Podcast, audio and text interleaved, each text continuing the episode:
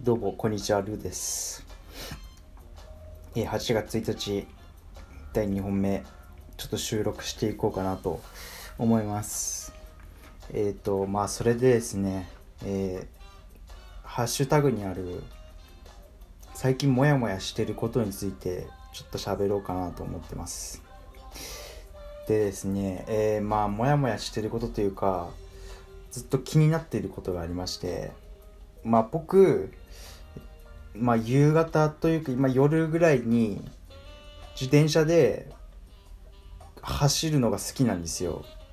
よく自転車でこう街をパトロールというか、まあ別に特に何もすることないんですけど、まあとにかくサイクリングっていうんですか、を僕は一人で夜頃、まあよく走らせてるんですよ、チャリを。で、まあ1週間ぐらい前ですかね、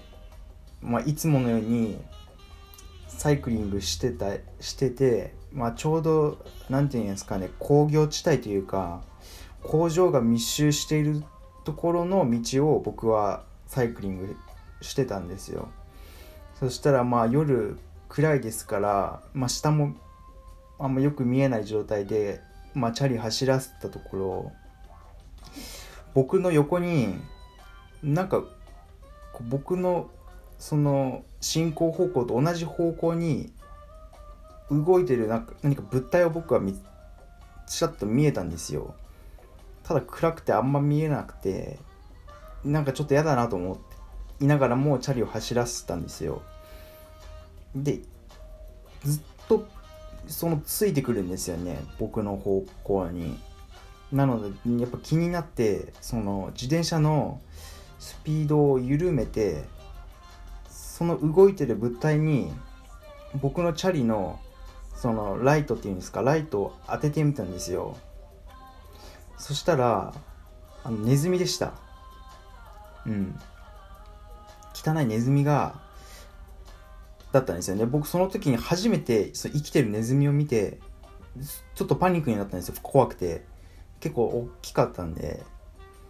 であ僕どうしようどうしようと思いながらもチャリ走らせたらどどうしようって思ってもう怖かったんですよね。ちょっとパニックになって。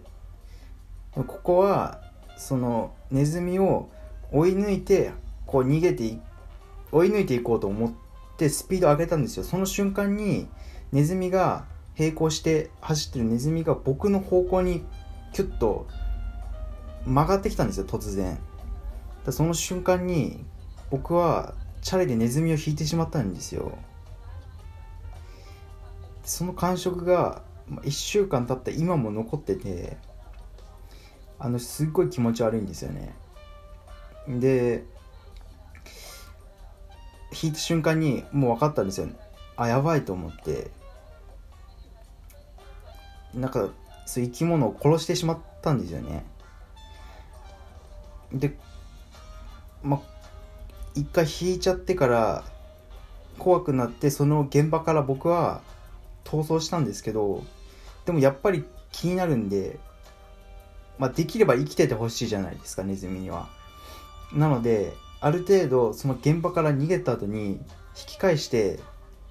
その引いたであろう場所に戻ったんですよ僕は。そしたら、まあ、ネズミがいましてで横たわってるんですよね。だから多分死んでるんですよ。そのネズミを僕は今もちょっと思ってますね。あの後どうなっちゃったのかなみたいな。もしかしたら僕はその場で死んだと思ったんですけど気絶してるだけだったら、まあ、また生き返って普通に生活まあ、できると思うんですけどもしそのまま死んでいったとしたら僕はいけないことをしてしまったなと思って。で道路の真ん中で、えっと、その死体があったんでもしかしたら猫とかに食われてるかもしれないですよね。うん。なのであのご冥福をお祈りします。ルーでした。